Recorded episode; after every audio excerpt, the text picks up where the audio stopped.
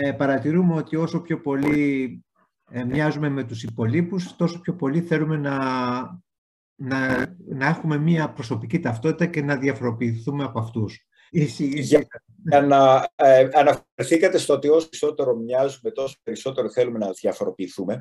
Ε, ε, μια χαρακτηριστική περίπτωση είναι ίσως η Ουγγαρία. Η Ουγγαρία, η οποία είναι από πολλές απόψεις ένα προβληματικό παιδί της ε, Ευρώπης. Ε, είναι ενδιαφέρον το πώς ξεκινάει το Ουγγρικό Σύνταγμα. Ξεκινάει με μια αναφορά στην, στο στέμα του Αγίου Στεφάνου. Ε, όπως στο δικό μας το Σύνταγμα δεν έχουμε καμιά αναφορά ότι γίνεται εν ονόματι του ελληνικού λαού, αλλά της ε, ε, Αγίας Τριάδος, ε, της Αδιαιρέτου και Ομοουσίας. Έτσι, με κάποιον υπερβατικό τρόπο και το Ουγγρικό Σύνταγμα ξεκινάει με μια αναφορά σε ένα στοιχείο το οποίο δεν έχει καμία σχέση με δημοκρατικές αξίες, κοινοβουλευτικές αξίες, οποιασδήποτε άλλες αξίες, αλλά έχει απόλυτη σχέση με την πολύ συγκεκριμένη τοπική παράστα, ε, ε, ε παράδοση της Ουγγαρίας και την αναγωγή της, ε, στον ε, βασιλιά Στέφανο και στην κορώνα του, η οποία είναι σύμβολο των Ούκρων. Και αυτό νομίζω ότι είναι ένα πολύ χαρακτηριστικό παράδειγμα, γιατί είναι κάτι το οποίο εισήχθη στην Ουγγαρία ε, μετά από την εισαγωγή της στην ε, Ευρωπαϊκή Ένωση και ανάλογα παραδείγματα μπορεί να βρει κανένας και αλλού. Ε, μου είχε κάνει παραδείγματος χάρη εντύπωση ότι ε, το πρώτο παιδικό βιβλίο στο Λουξεμβούργο το οποίο γράφτηκε και κυκλοφόρησε στην τοπική διάλεκτο και όχι ή στα γερμανικά ή στα γαλλικά, κυκλοφόρησε το 2001 ακριβώς τη χρονιά που εισήχθη το ευρώ. Ήταν μένα σαν μια ε, αντίδραση ότι ναι, εντάξει, είμαστε, έχουμε μια κοινή οικονομία, κοινό νόμισμα κτλ, κτλ. Αλλά τα παιδιά μας θα διαβάζουν ειδικά βιβλία στην τοπική λουξεμβουργιανή ε, διάλεκτο. Θα ήθελα να κάνω εγώ μια ερώτηση ότι παρόλο που είδαμε ότι σε, στην ελληνιστική περίοδο είχαμε πάρα πολλές ε, τοπικές ε, λατρείες, όμως η ελληνιστική περίοδος βοήθησε ουσιαστικά στην εγκαθίδρυση του χριστιανισμού. Ε, δηλαδή, αν... Ε, προετοίμασε, ναι. Αν δεν υπήρχε η ελληνιστική περίοδος, η κοινή γλώσσα, ε, η, η ευκολία μετακίνησης από τη μία περιοχή στην άλλη, ε, θα ήταν δύσκολο για το χριστιανισμό να έχει αυτή την επιτυχία την οποία είχε αργότερα. Ναι. Ε, δεν είναι μόνο η γλώσσα και η μετακίνηση, είναι και το γεγονός ότι η, στην ελληνιστική εποχή συναντούμε τη μεγαλύτερη διάδοση Ιουδαϊκών κοινοτήτων στον, ε, σε όλη τη Μεσόγειο. Ε, αυτό οφείλεται και σε συνειδητή τι πολιτική ελληνιστικών βασιλέων, παραδείγματος χάρη ο Αντίοχος ο Τρίτος, εγκατέστησε 2.000 έννοιες Εβραίων στην Μικρά Ασία, επειδή θεωρούνταν καλοί στρατιώτες. Ε, βέβαια υπήρχε μια, ένα πρόβλημα ότι δεν το Σάββατο, θα μπορούσε κανένας να φροντίσει οι μάχες να μην γίνονται εκείνη την ημέρα. Πάντως θεωρούνταν πάρα πολύ καλοί πολεμιστές και αυτό οδήγησε στη διάδοση των Ιουδαϊκών κοινοτήτων στη Μικρά Ασία. Κάτι ανάλογο έγινε στην ε, ε, Μαύρη Θάλασσα, στην ε, βόρεια ακτή, δηλαδή στη σημερινή, ε, μάλλον στην περιοχή που κάποτε ήταν Ουκρανία, αλλά σήμερα έχει ενταχθεί στην Ρωσία.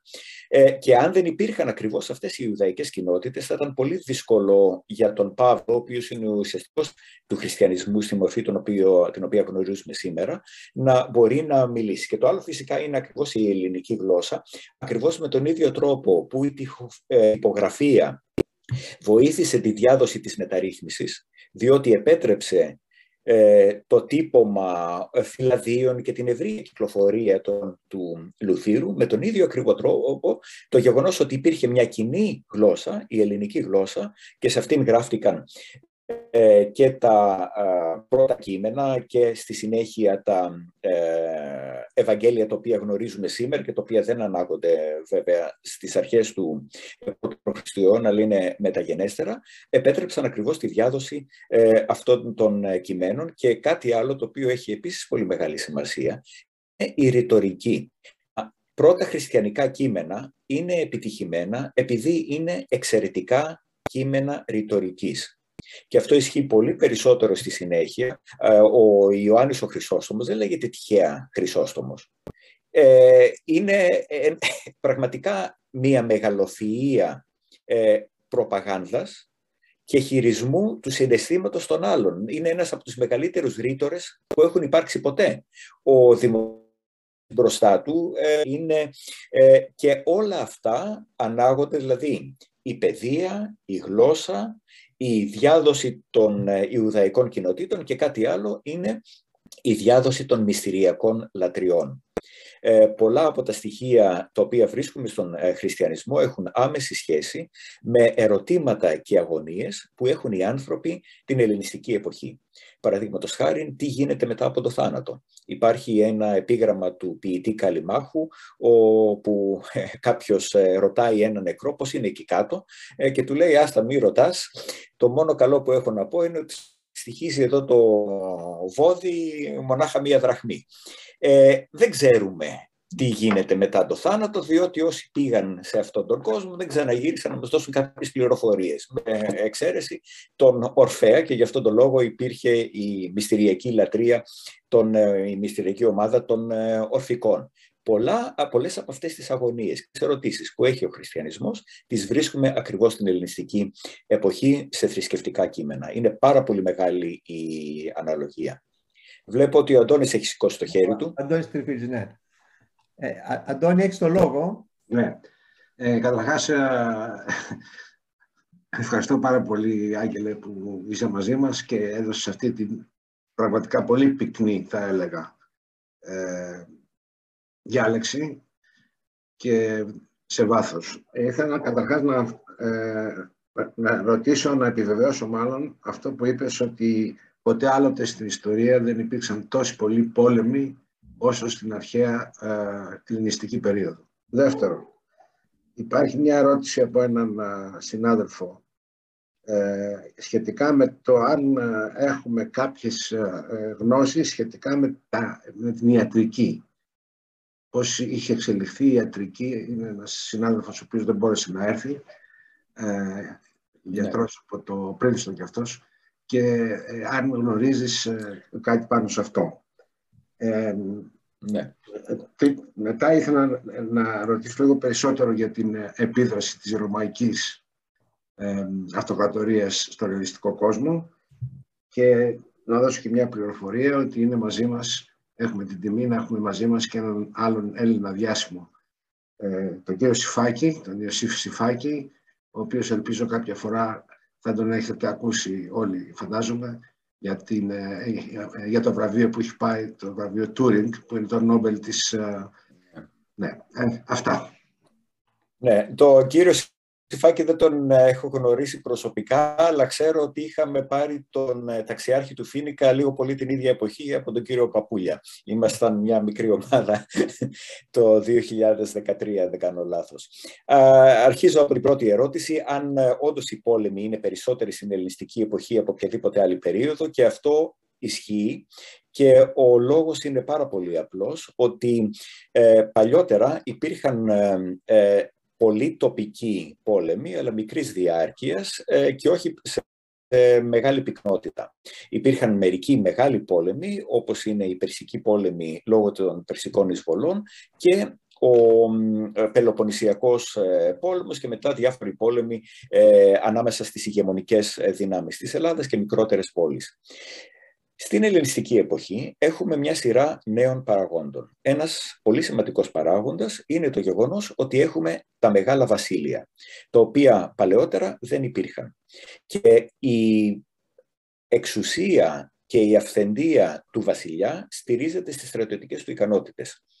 Ουσιαστικά η βασιλική εξουσία στην ε, ελληνιστική εποχή είναι σαν ένα ποδήλατο, όσο ο βασιλιάς είναι πάνω στο ποδήλατο και γυρίζει το πετάλι, δηλαδή κάνει πολέμους, μπορεί να γίνει αποδεκτός. Από τη στιγμή που είτε θα σταματήσει να έχει στρατιωτικές επιτυχίες, είτε οι πόλεμοι του θα οδηγούν σε αποτυχίες, χάνει αμέσως και τη δυνατότητα να μοιράζει λάφυρα στους στρατιώτες του, να δίνει δώρα και γη στα μέλη της ε, αυλής και αυτός είναι ένας παράγοντας. Ένας δεύτερος παράγοντας είναι το γεγονός ότι με τη μεγάλη επέκταση του ελληνικού κόσμου προς τα, την Ανατολή κυρίως, οι Έλληνες έρχονται σε μεγάλη επαφή με φυλές ε, τις οποίες δεν γνώριζαν προηγουμένως. Που σημαίνει συνεχώς μεγάλες ε, ε επιπλέον ε, πολέμους με διάφορα φύλλα στη Μεσοποταμία, στα σύνορα με το Αφγανιστάν και το Πακιστάν, αλλά και εξεγέρσεις γέρσης τοπικών ε, φυλών, ακόμα και στην Αίγυπτο, την Πτολεμαϊκή, έχουμε για μία τριακονταετία περίπου μη, τη δημιουργία ενός ανεξάρτητου βασιλείου στη Νότια ε, Αίγυπτο. Έχουμε την εισβολή των Γαλατών από την κεντρική Ευρώπη, από την περίπου τη σημερινή Ελβετία, ένα, μια τραυματική εμπειρία για τους ε, Έλληνες της ελληνιστικής εποχής, την οποία την παραλήλιζαν περίπου με την περσική ε, εισβολή. Και έχουμε ακριβώς λόγω της ύπαρξης μεγάλης οικονομικής κρίσης στην ελληνιστική εποχή, τους λόγους τους ανέφερα προηγουμένως, είναι πρώτον η υπερχρέωση και πολιτών, αλλά και κρατών, και η συγκέντρωση της γης ε, δεν έχω το χρόνο να εξηγήσω για ποιο λόγο γίνεται η συγκέντρωση γης αυτή την ε, εποχή, αλλά η συγκέντρωση γης σε λίγα χέρια. Και η γη στην αρχαία Ελλάδα αποτελεί τη βάση των πολιτικών δικαιωμάτων. Δεν, ε, για να είσαι πολίτης χρειάζεται να, έχεις στρατι... να εκπληρώνεις τα στρατιωτικά σου καθήκοντα και να είσαι ιδιοκτήτης γης. Μόνο οι πολίτες είναι ιδιοκτήτες γης. Μπορείς φυσικά να έχεις πλούτο και με άλλους τρόπους, αλλά δεν έχεις ποτέ την κοινωνική αναγνώριση που δίνει η γεωκτησία. Λοιπόν, όταν έχουμε αυτά τα δύο προβλήματα, οι λύσεις στις οποίες επιλέγουν οι αρχαίες ελληνικές πόλεις είναι να πολεμάνε η μία την άλλη. Ε, έχουμε συνεχώς στροφές ε, συμμαχιών, ε, κατακτήσεις και ασταμάτητους πόλεμους για συνοριακές διαφορές. Αυτοί είναι κυρίως οι βασικοί παράγοντες και όταν είχα γράψει το βιβλίο μου για τον πόλεμο στην ελληνιστική εποχή, μια κοινωνική και πολιτισμική ε, ιστορία, είχα κάνει και σχετικές στατιστικές, ας πούμε, για να δείξω ότι στην Κρήτη, παραδείγματος χάρη, που είναι μια τέτοια περιοχή, ε, δεν υπάρχει ε, σχεδόν καμία δεκαετία χωρίς την ύπαρξη ενός πολύ μεγάλου πολέμου. Σε αυτό θα πρέπει να προσθέσουμε την ανάγκη για την προμήθεια δούλων, την πειρατεία ε, και άλλους τέτοιους παράγοντες που επιτείνουν ακριβώς αυτές τις πολεμικές συγκρούσεις.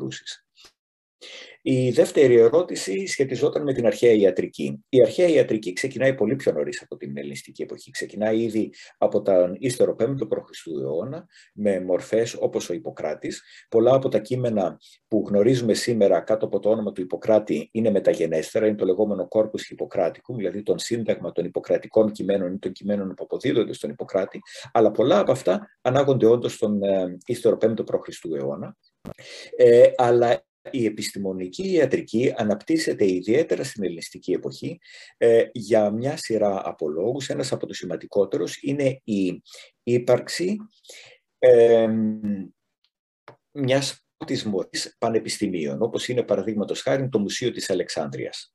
Ε, είναι η επαγγελματική εξειδίκευση των γιατρών σε ορισμένες περιοχές. Δημιουργούνται δηλαδή σχολές ιατρικής όπως στην Κο, στην Πέργαμο και στην Αλεξάνδρεια.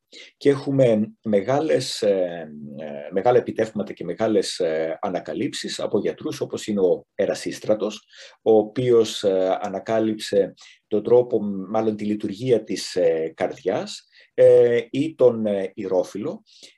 Είναι γιατροί οι οποίοι, και εδώ είναι τα θέματα τα οποία δεν γνωρίζουμε τόσο καλά, είναι ε, τα άτομα τα οποία μπόρεσαν να αναπτύξουν την ιατρική επιστήμη ακριβώς επειδή συνδέονταν με την ε, ελληνιστική μοναρχία. Τους έδινε δυνατότητες που ένας γιατρός σε προηγούμενες εποχές δεν είχε.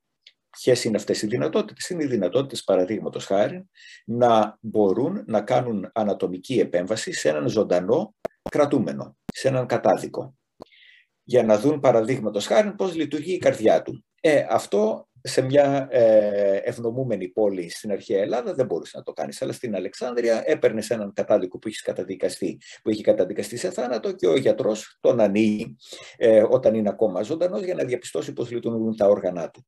Ε, αυτές είναι οι τραγικές ε, πτυχές του ελληνιστικού κόσμου, όπως και άλλες μας ε, πτυχές, όπως είναι η πειρατεία, η τεράστια, ε, το τεράστιο δουλεμπόριο. Πάντως, γενικά, στην ε, ελληνιστική εποχή έχουμε αυτή την τεράστια ανάπτυξη της ιατρικής επιστήμης, η οποία ε, συνδέεται εν μέρη, και αυτό είναι ένα γενικό χαρακτηριστικό το οποίο συναντούμε στην ιστορία, και με την στρατιωτική οργάνωση διότι ένας άλλος, ε, ακριβώς όπως το email δημιουργήθηκε ουσιαστικά σαν μια πολεμική τεχνολογία, ε, όπως πολλές ανακαλύψεις έχουν γίνει πρώτα για την στρατιωτική τους και την πολεμική τους χρήση, κάτι ανάλογο ισχύει και για την ιατρική. Η ιατρική αναπτύσσεται ε, όταν κάποιος αντιμετωπίζει συγκεκριμένα προβλήματα και συγκεκριμένα προβλήματα όπως πληγές παραδείγματος χάρη, να αντιμετωπίζονται ακριβώς λόγω των τραυματισμών στον πόλεμο. Δεν είναι τυχαίο ότι οι ε, θεοί της ιατρικής και διάφοροι ήρωες οι οποίοι συνδέονται με η ιατρική είναι όλοι τους πολεμιστές. Ο Ασκληπιός είναι πολεμιστής, ο Μαχάων και ο Ποδαλήριος στον Τροϊκό πόλεμο είναι πολεμιστές. Ένας ε, δαίμονας ήρωας στη Μακεδονία, ο λεγόμενος Δάρον, ο Δάρον είναι η διαλεκτική μορφή του Θράσον, αυτός ο οποίος έχει θάρρος, είναι ένας πολεμικός θεός. Ακριβώς η δυνατότητα να μελετάει κανένας προβλήματα που δημιουργούνται λόγω του τραυματισμού στη μάχη, και αυτό ε, ε, ένα παράγοντα ανάπτυξης της ε, ιατρικής. Ήταν και μια τελευταία ερώτηση, αλλά ομολόγω ότι την ξέχασα. Τι ήταν; Αντώνη, η τρίτη ερώτηση. Έχεις ναι, κλειστό το μικρόφωνο και δεν σε ναι, ναι, όχι, δεν ήταν ερώτηση. Ήταν μια, πληροφόρηση που, μια πληροφορία που έδωσε στο, στους, στην Ομίγυρη. Ε, ε, όχι, όχι, είχα, είχα, είχα πει ε, για τη ρωμαϊκή εποχή, αλλά υπάρχει, υπάρχει ήδη μια ερώτηση. Α, μάλιστα, ναι, ναι, ναι, ναι. Όχι, αυτό θα το πω πολύ σύντομα, ναι, για την επίδραση των Ρωμαίων. Η επίδραση των Ρωμαίων ε, την εντοπίζουμε κυρίως ε, στην ομοθεσία και σε διάφορους κοινωνικούς και πολιτικούς θεσμούς. Και γίνεται κυρίως έμεσα. Οι Ρωμαίοι δεν έρχονται και δεν επιβάλλουν με το ζόρι κάτι. Αυτό το οποίο κάνουν είναι δημιουργούν απικίες. Η Πάτρα, η, το Δίον, ε, η ε, Νικόπολης και τα λοιπά είναι ρωμαϊκές απικίες που σημαίνουν την μαζική εισαγωγή πληθυσμού από την Ιταλία και μάλιστα πληθυσμού ο οποίος είναι, ε, έχει μια πολύ μεγάλη κοινωνική διαστρωμάτωση, είναι και, και πρώην δούλη, είναι άτομα τα οποία δεν προέρχονται από τις ανώτερες ε, τάξεις και αυτοί φέρνουν και μια νέα κοινωνική ε, νέες κοινωνικές τάξεις στον ελληνικό χώρο και αυτό επηρεάζει αρκετά τον τρόπο με τον οποίο ε, είναι οργανωμένες οι ελληνικές πόλεις. Και ο άλλος, ε, η άλλη βασική επίδραση ε, των Ρωμαίων είναι στην οικονομία. Διότι επιτρέπουν την δημιουργία μεγάλων εκτάσεων, γενικά στην αρχαιότητα υπήρχε ε, η αρχή της αυτάρκειας. Δηλαδή κάποιος παράγει κυρίως τα προϊόντα τα οποία μπορεί να ε, χρησιμοποιήσει εντός της περιοχής του, ενώ το γεγονός ότι με την ρωμαϊκή κατάκτηση έχουμε μια τεράστια αγορά, όλη η Μεσόγειος ουσιαστικά γίνεται μια κοινή αγορά, υπάρχει μεγάλη ανάπτυξη της οικονομίας της αγοράς. Ένα χαρακτηριστικό παράδειγμα είναι η Κρήτη, η οποία πάντοτε παρήγε κρασί, αλλά μόνο στα ρωμαϊκά χρόνια το εξάγει και μάλιστα μαζικά, ε, κυρίως στην ε, Ιταλία, στην Ποπηλία, αλλά και στην υπόλοιπη Δυτική Ευρώπη. Ευχαριστούμε πάρα πολύ.